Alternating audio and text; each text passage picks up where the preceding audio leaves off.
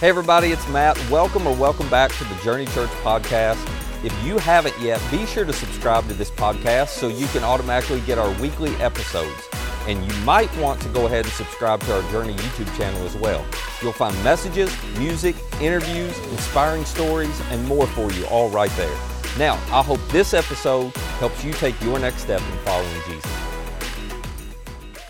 Well, today we are wrapping up this little series we've been in called Love Where You Live. And the distinction about this series, I think, is important to understand is all of us love things about where we live. I mean, you can name all kinds of stuff about, you know, our communities that you really love. But this isn't about that. This is about loving the people where we live and not just any kind of people, uh, not just the people who are like us. That's easy. Anybody can love the people who are like us, who think like us, behave like us, believe like us, vote like us, you know, whatever. We tend to gravitate towards people who are like us. That's fine. This isn't even about loving people who like us.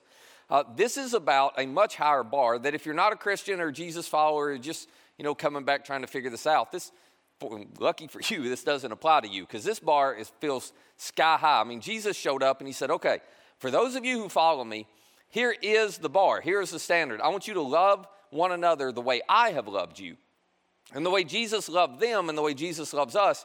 Is entirely different than what's normal for us. It is a the kind of love that looks at people who don't like us and don't love us and maybe don't have anything in common with us. And Jesus demonstrated what it looked like to love them anyway with an unconditional, selfless, I'm going to put you first. Yeah, but you're going to take advantage of me. I know it doesn't matter. I'm still going to put you first. I'm going to have an other centered kind of love for you. That is the kind of love that Jesus has invited those of us who follow him to emulate, to model, and to live out. And that's certainly not easy. Now, that is in, in one respect, that's the kind of person we all want to be. And I say in one respect, because we all want to be that until it reaches a point where it feels like it's extreme, and then we back off and say, no, you know, if it's going to cost us too much. But all of us, to some extent, want to be known as that kind of person, the kind of person who puts others before ourselves and, you know, who loves others and shows up for others and cares about others. Well, I want to be known as that. But it's challenging to be that. It's really hard to be that. And part of the reason it's hard to be that is because it's just wired into you and into me and our nature to assume that everything is about me. You know, you assume everything is about you. And so to live the kind of life where you actually put other people first uh, before yourself and you love them that way consistently, well, that doesn't come naturally. And therefore, there's this tension that we feel of, yeah, but it's for me. You know, I got this, it's about me. And once I take care of me, then I help them. And Jesus goes, no, no, no. If you're going to follow me, it has to be reversed. Actually, it has to be who you are that you just you put others before yourself all the time. So there's that tension that we feel. And the other tension we feel if we're being really honest even those of us who follow jesus are like okay well it seems a little extreme because i feel like there's just no payoff for me you know? It's like if i actually do that i think things are going to turn out worse for me not better. I think i'm going to be taken advantage of. I have to say no to me a whole lot. So again i would rather say yes to me and then when i get me taken care of then i'm going to focus on you. But that is not what Jesus modeled and introduced to us, is it? So, uh, what we're going to talk about today is simply this. If, and that's a big if, but if you actually want to be someone who follows Jesus and lives the life Jesus invited us to live, then how do you become the kind of person who consistently and eventually naturally puts others before yourself? And I want to circle back, and if you weren't here last week, I'll catch you up real quick. I want to circle back to something we looked at last week, to a letter that the Apostle Paul wrote to this young guy named Timothy, who he was mentoring. Timothy was pastoring this uh, church in Ephesus. And so Paul gives Timothy some advice to give to the Ephesian people about all right, if loving like Jesus is the one command, the one rule we've all got to live up to, well, Timothy, you've got to teach them how to do that because again it's just it's just not natural for us and so he talks about some temptations that we'll drift into if we're not careful but then where we're going to focus today is he gives us two habits to practice to actually get to the point that we can live the life that we want to live and hold on because at the very end he says paul says there's actually a really unique payoff for people who choose to do this. So, we're just going to jump in where we left off last week. Here's what Paul wrote to Timothy. He said, Command those who are rich in this present world. And just as a reminder, if you're new here, Uh, in the first century, rich didn't mean what rich means today. Rich just means you have a little bit of extra, okay? You got more than enough. And all of us in this room, my guess is we've all got a little bit of extra. We got a little extra house, you know, we got a little extra space. We've got extra food. We called leftovers. We have extra clothes. This is why you go into your closet and it's full and you're like, I have nothing to wear because you have extra, right? So all of us have a little bit of extra. This is us, so don't, don't get hung up on rich. But Paul's deal to Timothy is you command those people in your church who have a little bit of extra, so he's talking to all of us, not to be arrogant, which we all think, well, no, no, no, no, I'm not the kind of person who thinks I'm better than other people because of what I have. But that's not actually what Paul's talking about here. What Paul is talking about is this tendency we all have when we get extra to start to feeling independent. And when you don't have any extra, you're totally dependent on God, and it's easy to be dependent on God. But the more extra you get, the more independence you begin to feel because we're all chasing that, right? It's autonomy, it's the American dream. I want to do what I want, when I want, with who I want. I don't want anybody to have to tell me what to do. I just want to have the freedom, you know, to go where I want to go and do what I want to do, got enough money to pay for it. That's what we're all chasing. And that's not a bad thing, but if you're not careful, the more independence or autonomy you get, the less dependent you become on God. And independence will then distance you from God and distance you from other people. That's what he's referring to. So he's saying, all right, you, you tell all those people who have extra not to be arrogant, nor, he says, to put their hope in wealth, which is so uncertain. And again, we do this and we don't even realize we do it. But it is easy the more we have to put our confidence in what we have. I mean, the more I've got, well, the more I'm planning and the more I've got for contingencies, and I got that covered. If that happens, I'm going to be good. So the more we have, the more we begin to put our hope in what we have instead of the one who gave it to us. The more we put our hope in what we can tangibly hold, because it's a lot easier to put hope in something you can see versus something that's unseen. So Paul says you got to tell them to be careful because when they get extra, they'll start hoping in what they have, even though what they, what they have and what they can see is really uncertain. You could lose it at any point. And he gives an alternative for all of us. He says, instead, why don't you encourage them to put their hope in God? Who richly provides us with everything for our enjoyment. Now, I want to pause here because I don't want you to miss this last line. Because there's something in us sometimes, at least in some of us, that when you have extra and you see other people who don't have extra, you think, well, that's odd, but I got my extra because I worked so hard for it. I got my extra because I made better decisions. I got my extra because, you know, I've, I've earned it, I deserve it. But I could take all of us to different places in the world, and some of you know this, you've had this experience. I could take you to different places in the world, and you would find people who work harder than us, who are smarter than us, who probably deserve things more than we deserve things, and they don't have half of what we have. Now, why do they not have it and we have it? Well, that's a conversation for another day. I don't know that any of us have the answer to that. Part of it's just where we live and, you know, the way we've been blessed. But Paul's point is you need to decide who's the source of everything you have. If you think it's you, then you're going to treat everything you have like you're an owner, which means you're going to fall into these temptations. If if you actually believe, yeah, you had to work hard and you had to make good decisions, but if you believe everything you have is from God, well, one, you shouldn't feel guilty about what you have.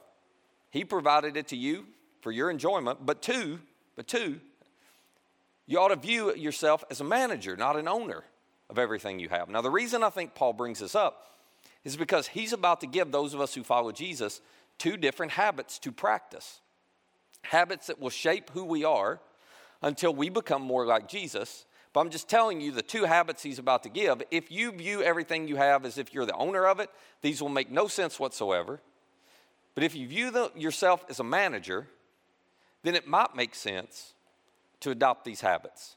So the first one is this he says, I want you to command them to do good, but not like ordinary average people do good, like only people who have extra can do good. He says, I want you to command them to do good, to be rich in good deeds. Now, here's the distinction Paul is making. Every single one of us here, we all do good. I know you do. You do good. You know, all of us, everybody I've ever met has done good at some point in their life. So you do good deeds from time to time. But that's not what Paul is talking about. Paul's saying, Timothy, You've got to help the people who are part of your church, who have a little bit of extra, move from being people who do good deeds, it's what they do, to being people who serve others, it's who they are. To move from, well, I did that good deed, so I'm okay, and I help them, so, but it's random, it's sporadic. You got to help them move to where who they are is a servant, just like Jesus. You got to help them move until who they are is just natural for them to always consistently put others before themselves every day. It's not like they're looking for an opportunity or somebody says, Hey, could you help them? And they do it. No, no, no. They just see the opportunities to put others for themselves. It's what they do more times than not. And because of that, they become rich in good deeds. Because again, it's their identity, it's who they are. It is not what they do. These two are very, very different. And Paul knew the way that you become that kind of person over time is through habits. Now, you get this because your entire life is a sum total of the habits that you have.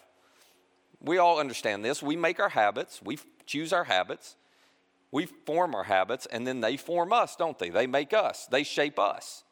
You've got all kinds of habits in your life. You've got eating habits, and maybe good or bad, but you have eating habits. You have exercise habits. It's do or do not, but you have an exercise habit, right? We all have those kinds of habits. You got habits every morning when you wake up, you do the same thing over and over, don't you? You do. You got a certain set of habits, right? You have habits at work, you got habits at school. All of us have habits, and those habits actually have formed and shaped who we are and the life that we have. So, this is why Paul brings this up. He's going, okay, for those of us who follow Jesus, if we actually want to become like him, if we actually want to be people who love where we live in such a way that we consistently put others before ourselves, well, that's just not going to happen overnight you got to develop some habits that help you get there. And one of the habits is I got to figure out how to put a habit in my life where I consistently serve other people, where I consistently am in a position where I'm reminded, oh, put others before myself, put others before myself. You got to have a habit to practice over and over and over again. So I bring this up because my question for you would be do you have that? Do you have a habit? Can you point to a habit and go, that is a habit where I know I show up every week and I spend a little bit of time putting others before myself and it, it's consistent. And no, it's not going to automatically change me into, you know, more like Jesus and having a servant's heart. But it's a start and it's a step. And over time, it begins to shape me. Do you have that? If you do not, why not? If you do not, why not? If you're a follower of Jesus and if you're not, I mean, you still have a good heart and you want to help people, and that's good. And a lot of you do great things serving. But if you're a follower of Jesus, how can we follow a leader who said, I came to not to be served, but to serve? How can we become more like him if we don't have a habit of putting other people before ourselves, of serving? It's pretty easy to do. If you don't have that, here's what I would recommend I would invite you to reach out to one of the nonprofits in our community. You can pick any one of them, there are a lot of great ones. And I guarantee you, if you call them and you say, hey, I would like to give an hour of my time every week. One hour out of my 168 hours. You know, I'm going to give an hour of my time every week to help y'all. Could you use some help? They will say, Yes, absolutely. You will not have any problem finding time to do that. If you don't want to do it there, you can do it here. Now, a lot of you do it here, and you're phenomenal. There are, I don't know, close to 300 of you who serve here regularly. You serve, you know, in all kinds of areas and in all kinds of ways during the week and here on Sunday. And the thing that I have noticed in conversations over the years with people and in my own life is you think you get involved serving because it's going to help somebody else. And what you realize is over time, it actually changes you as much as it changes somebody else. And if you don't have a habit of serving here, you get this. You know this because I guests talk this quite often and they will mention this. They'll say, Oh my gosh, I, you know, from the time I drove in, people were so helpful. They were so friendly. You know, it's like people are serving in the parking lot and in the atrium and, you know, getting coffee and everything. And people serve you in here and people are serving the kids over there. They're so amazing at it. And they can tell, oh, I walk in and it's about me. They care about me. They, they're putting me before themselves. So, those of you who serve here, you do a phenomenal job of that. If you don't serve here, you've experienced that. But what you may miss is the impact that it makes on you personally when you develop the habit to serve somebody else. So, if you don't have that habit, you ought to think about where can I put that in my life? Only if you want, you know, if you're a follower of Jesus, only if you want to become more like him, only if you want to get and experience the life that he has for you. And if you don't care about that, make it about you. But otherwise, you got to have a habit because hoping is not going to change you. And, you know, sporadically serving and doing good is not going to change your heart. You have to have a habit. So find a nonprofit or You know, serve here. You can scan the QR code and click Explore Serving. We'll help you find something you love to do with people you like. If you love young kids, I mean, we need adults in our preschool area right now because it's growing pretty fast.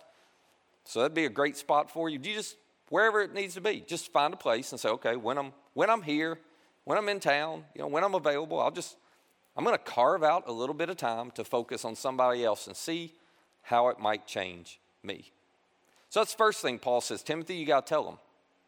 With their extra time, they need to do more. They need to do more. And then he goes on, he says this. Here's the second habit. He says, also tell them with their extra, they need to be generous and they need to be willing to share. And again, this is not generosity like normal people are generous. Because every single one of us, we're generous at times. You know, it's what we do. It's it's sporadic, maybe, it's spontaneous, but we're generous. We'll help people out. And this time of year, especially, right? So many nonprofits are having events and doing things. And you hear a story and it kind of tugs on your heart. So you, you know, give some money, or, you know, you go to this event and they're raising, it's like a good cause, so you give some money. Like, all of us do this from time to time. But again, this, Paul's not talking to normal people. He said, no, no, no. I don't want generosity giving to be what you do every now and then. I want generosity to be who you are. Because again, our leader said, I didn't come to be served, but to serve and to give my life away.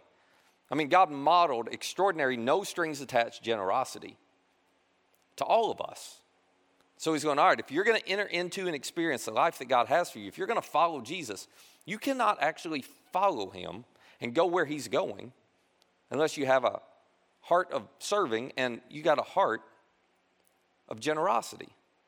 Now, anytime I talk about this, this is the most personal one, right? And everybody gets that because anytime I talk about this, I've had a lot of conversations over the years with people, not trying to get money out of them. They just, for whatever reason, want to talk to me about this. And they, one of two um, reasons usually comes up as to why, oh, I can't have a habit of generosity. In other words, by habit, I mean you just got a plan. Like every time you get paid, you're going to focus on other people for yourself and you're going to give a percentage of what you get paid away. Well, that, it's like, I can't do that. And part of the reason they say they can't do it is I hear quite often, I just can't afford to do that, you know? And I get that. No, I don't know that many of us feel like we can afford to do that.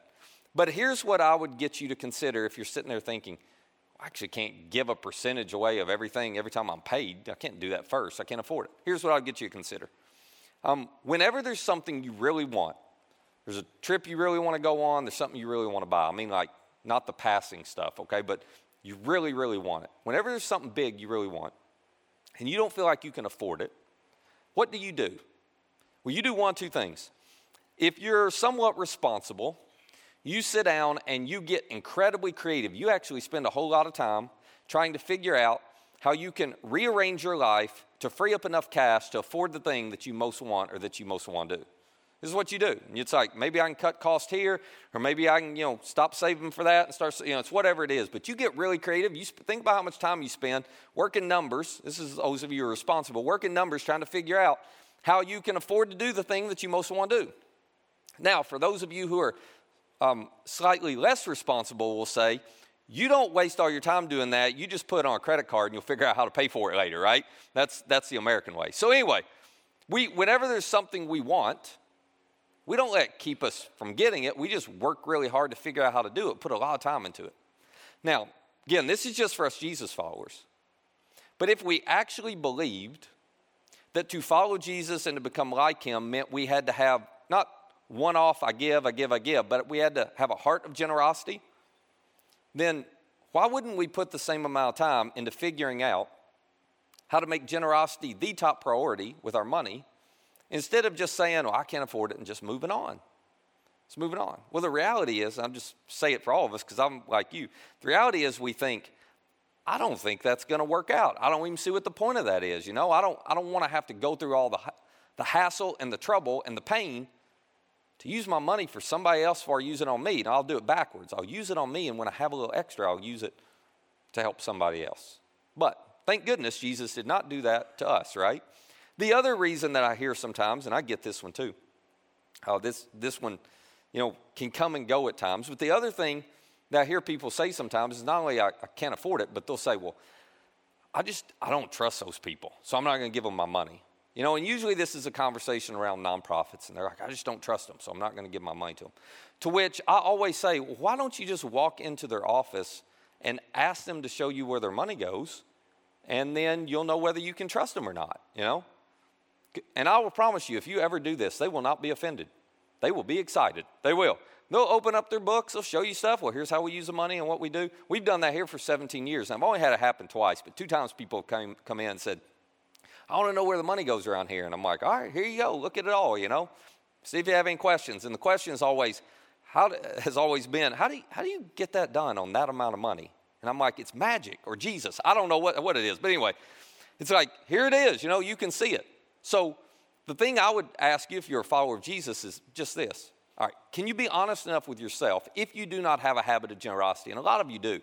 A lot of you, you have picked a percentage of your income, and as soon as you get paid, you give it away. You know, you just automated it, made it recurring. So you just give it away places. And then you live on the rest. And so you kind of know what I'm talking about here. But for the rest of you who haven't, I know why it's so hard to do. I understand it's hard when you've never done it. But could you be honest enough with yourself to admit, okay, maybe it's not because I actually can't afford it. Maybe it's not because I really don't trust them, because I could go ask and I've never checked, you know. Would you be willing to put the habit of generosity into your life and to consistently give a percentage of your income first? So you're going, okay, well, every time I get this money, I'm going to make it about somebody else before I make it about me. If you don't do that, I'll just tell you what's going to happen. Your life's going to go on and be fine, but you're going to be somebody who giving is something you do every now and then, but generosity is actually not who you are. And it's hard to follow Jesus and just give sporadically. It's hard to follow Jesus and just give spontaneously because that's certainly not what he did. Now, if you think I'm out to get your money here, you, it's fine. You give it to a nonprofit, you don't have to give it here. Although I would say, this has always made me chuckle. Like, if you don't trust the church you go to enough that you can trust them with your money, you should go find another church, all right? Don't ever go to a church you can't trust, which means there may be three of you here next week. I don't know. But, but my point is, seriously, you, you, you should find a church you can trust. If you can't trust them with your money, do not keep going there, okay? Do not keep going there. That's, that's just some free advice. So, anyway, what's actually keeping you from doing it? Can you be honest enough with yourself to go, if you're a Jesus follower, to go, okay, I think I'm just making excuses, you know? I think I'm making excuses. The real reason I don't have a habit of consistent generosity is because I, I want to be about me before I want to be about others. I want to be about others, but I want to be about me first. Can you just be honest enough with yourself to admit that. Now, with both of these habits, the habit of serving and the habit of consistent giving, here's the challenge.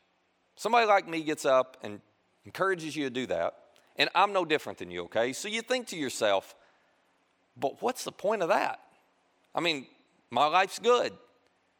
Well, I don't I don't think I need to do that. I mean, everything seems to be working fine. What's the benefit? And especially, especially if you come to church here, it's like, um, well, what's the difference if I invest some of my money here and I don't? And the difference is nothing. We're going to treat you the same way, you know, we're going to serve you the same way, we're going to give you the same experience.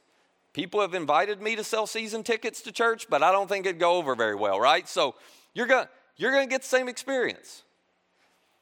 So why would Jesus model and teach? And then why did the apostle Paul pass on to Timothy to tell the Ephesian Christians hey, you should, you should develop a habit of putting other people before yourself with your time and with your money. Have you ever stopped to think about that? Or what's the point?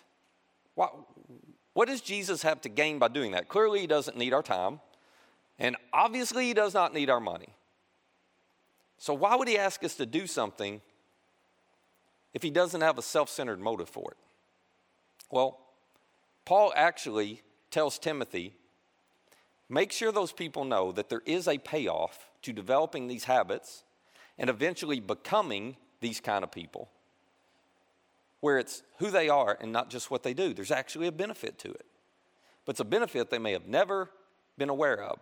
But this is what motivates Jesus to invite us into a life where we serve and give, serve and give, serve and give consistently. Here's what Paul said he said, In this way, by doing more and giving more with, what, with our extra, in this way, they will lay up treasure for themselves as a firm foundation for the coming age. We talk about that another time, but basically, he's like, You're going to benefit from this for all eternity. Like there is a payoff for you, it's just not immediate, it's down the road.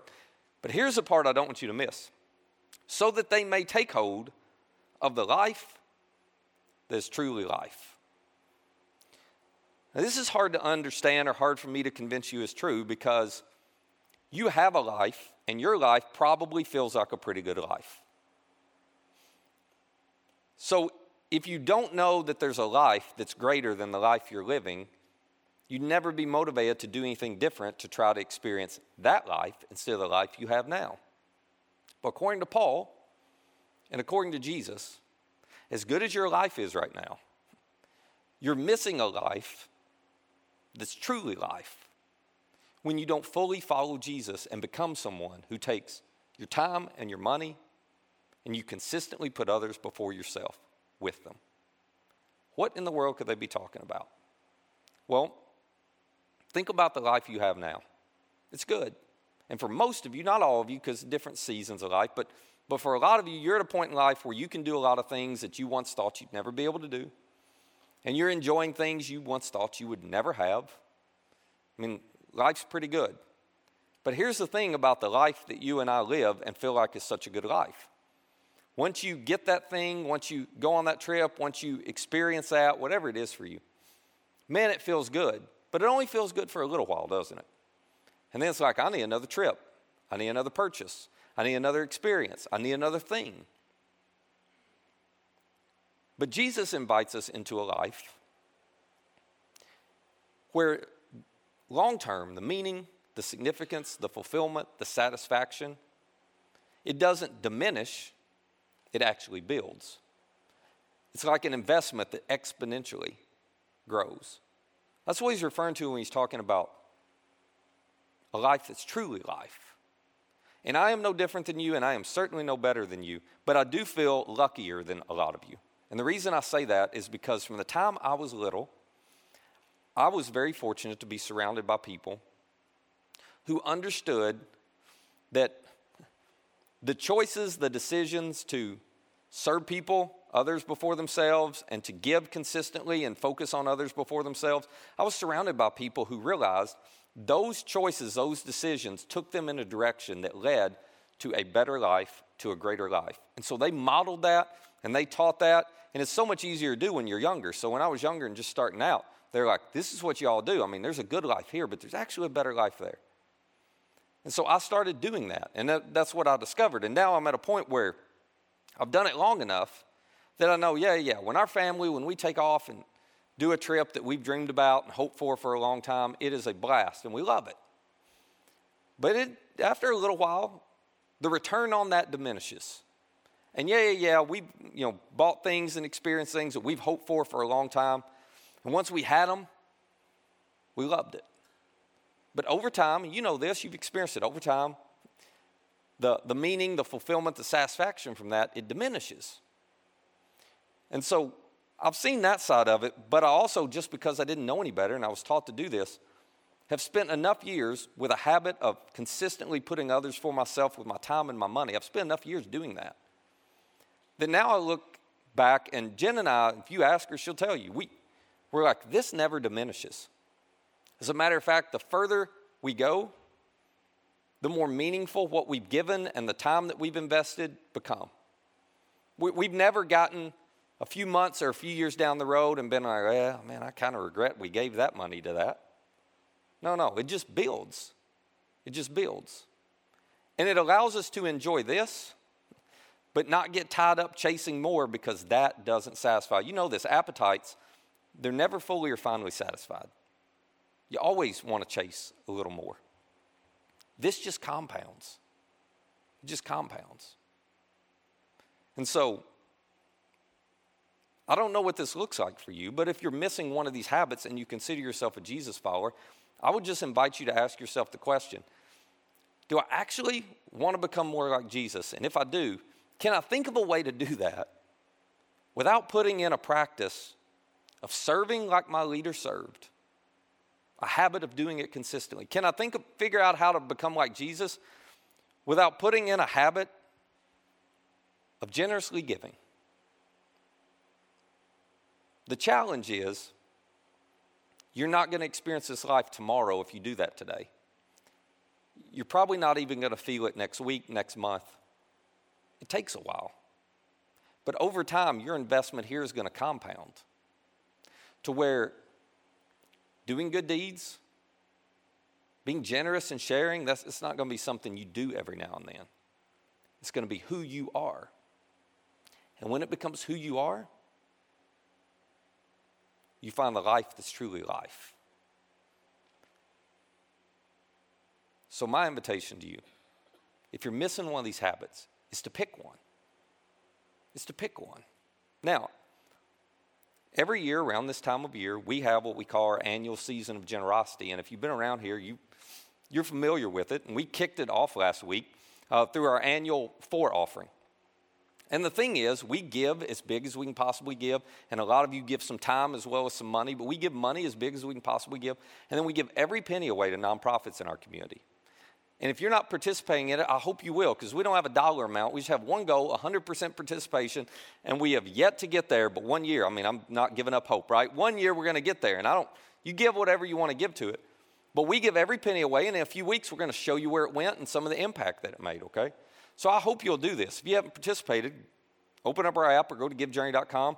Just choose this fund right here. We'll give it all away. We're off to an incredible start. If you're old school, write you a check, put it in the giving box right there on your left as you exit the first set of doors. But here's what I want you to know this is spontaneous, this is sporadic. It's a step, it's the first step. But this is like a one time, you know, my heart gets you know, moved a little bit and emotions get tugged on. Matt talked about those kids we're going to help or these families, you know, and what these nonprofits do. So I'm going to write check or I'm going to go online and make a gift. I mean, this is like a one time deal. But this isn't a habit, this is a starting point. But if you want to experience a life that's truly life, you got to figure out how to make it a habit so you move from this is what I do to this is who I am. So if you got a little bit of extra, and that's all of us, and you're a Jesus follower and you want to be more like him, figure out how to do more and give more so you can be more like our leader. Let me pray for us. Father, this is so hard to do, and I'd be the first to admit everything inside of us pulls in the direction to take care of us before we take care of others. And it just doesn't mat, uh, add up. The math doesn't feel like it works when we're like, oh, I'm going to put others before me with my time.